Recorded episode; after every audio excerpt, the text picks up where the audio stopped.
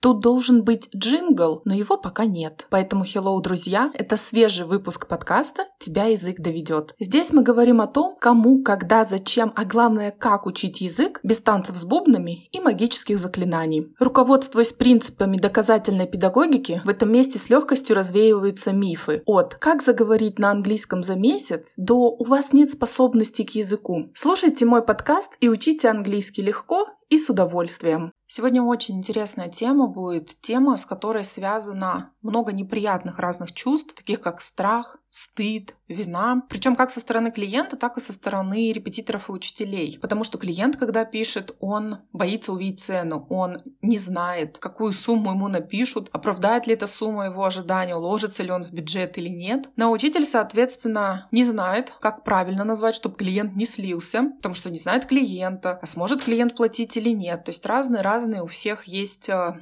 домыслы. Моя позиция по данной теме, я никогда напрямую не пишу цену клиенту, то есть никогда не называю цену в переписке. Это несмотря на то, что весь прайс у меня выложен в соцсетях, и он в свободном доступе. Но при переписке, при первом касании я никогда не пишу клиенту цену. Я сейчас объясню почему. У меня есть очень четкая на это позиция, у меня есть свое четкое мнение, поскольку я уже в профессии 15 лет. Прошу слушать внимательно как людей, которые пишут репетиторам запрос о цене, так и репетиторам и учителям, то, как не нужно делать и почему это не нужно делать. Вот когда, дорогие клиенты, вы пишете и вас интересует исключительно только цена, то вы в этот момент вы не ищете репетитора. Вы не пытаетесь решить свою проблему, которая есть у вас или у вашего ребенка. Вы как будто приходите на торги. И как будто репетитор должен оправдать ваши ожидания и написать ту сумму, которую вы хотели бы увидеть. А когда непосредственно репетитор сразу на вопрос клиента пишет цену, называет, то это значит, что вам на вашего клиента, на будущего студента все равно. Вы поступаете очень непрофессионально в этот момент. Это все равно, что вы прайсом кинули в лицо клиенту и сказали «на, сам разбирайся». Я сейчас готова просто по полочкам вам разложить и показать, почему это выглядит именно так и почему нельзя сразу клиенту называть цену. То есть чаще всего это идет переписка. Родители ученика или сами взрослые, которые ищут репетитора, пишут учителю, пишут репетитору о том, что «здравствуйте, хочу заниматься, какая у вас цена на занятие». Но, смотрите, мы с вами друг друга не знаем. Если мне прилетает подобное сообщение, как правило, я вас не знаю. То есть вы откуда-то взяли мой номер, меня кто-то порекомендовал, вы меня никогда не видели, вы меня не знаете, вы не знаете, что я за специалист. Может быть, вы, конечно, подписаны на мои соцсети, но все равно вы со мной, как с учителем, не соприкасались. Мы с вами друг другу незнакомые люди. То же самое и я вас не знаю. Я не знаю, кто вы, я не знаю, с чем вы пришли, я не знаю, какие у вас проблемы, я ничего о вас не знаю. И кидать вас сразу ценами закидывать, я не вижу в этом никакого смысла. Я понимаю, что есть бюджет, бывает у клиентов бюджет какой-то определенный, вы рассчитываете на какую-то определенную сумму. Но поймите, что учителя этого не знают. То есть вы учителю пишете, вы говорите, что вам важна цена, скажите, сколько стоит, но вы при этом репетитору не говорите, какова цель занятия, с какой проблемой вы пришли, как зовут ребенка, сколько ребенку лет, или вы сами собираетесь заниматься, какой у вас вообще запрос, какой у вас остаточный багаж знаний, занимались ли вы когда-нибудь английским, не занимались. Вы же этого всего репетитору не говорите. А репетитор, уж извините, блин, мы не провидцы, мы не ванги, мы не умеем предсказывать ни будущее, ни читать мысли. Мы этого не умеем, но лично я точно не умею. Более того, это я сейчас объясняю нашим потенциальным клиентам, родителям детей, что преподавателя цена варьируется, и у нас нет какой-то строго фиксированной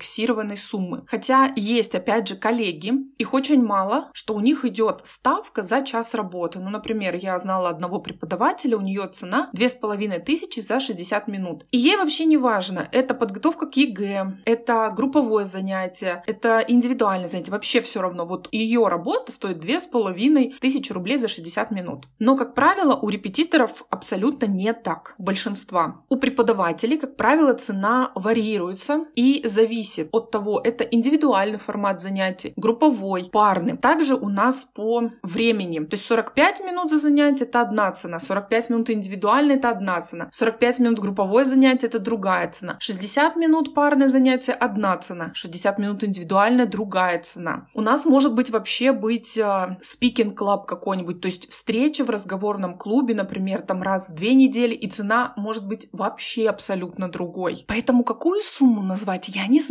Потому что, еще раз повторюсь, исходя из пункта первого, я не умею читать, слава богу, ваши мысли, и я не знаю, с какой проблемой вы ко мне пришли, и как мы ее с вами будем решать, и будем ли мы ее вообще решать вместе с вами. Более того, я не знаю целей ученика. То есть, когда родители просто пишут и спрашивают цену, я же не знаю ваших целей. Вы хотите взять пару консультаций и догнать школьную программу? Или вы хотите за 4 месяца подготовиться к ЕГЭ, вам нужен какой-то интенсив? То есть, как я могу сказать цену, не зная вашего бэкграунда? Я это не могу назвать. Я не могу это сделать, я вам честно говорю. Ну и даже если я сразу отвечу на вопрос клиента, сколько стоит занятие, я буду писать следующим образом. Стоимость на мои занятия варьируется от 500 рублей до полутора тысяч. И вот клиент получает от меня такое сообщение думает, так, то есть у нее занятия есть по 500 рублей, есть по полторы тысячи, а есть ли там по 1000 рублей, а есть там по 700, по 800, а почему 500, а почему полторы тысячи? Мне же все равно придется это объяснять. Правда, мне же правда придется это вам объяснять. Но я только тогда смогу это объяснить, когда я пойму, зачем вы пришли, с какой проблемой вы пришли и как я могу ее решить. Поэтому, чтобы долго не переписываться, не отнимать время, я вообще приглашаю всегда на пробное занятие. Это самый лучший вариант. Повзаимодействовать с учителем, посмотреть, что можем, понять, смогу ли я решить проблему, озвучить варианты, потому что я могу сказать, так, вам может подойти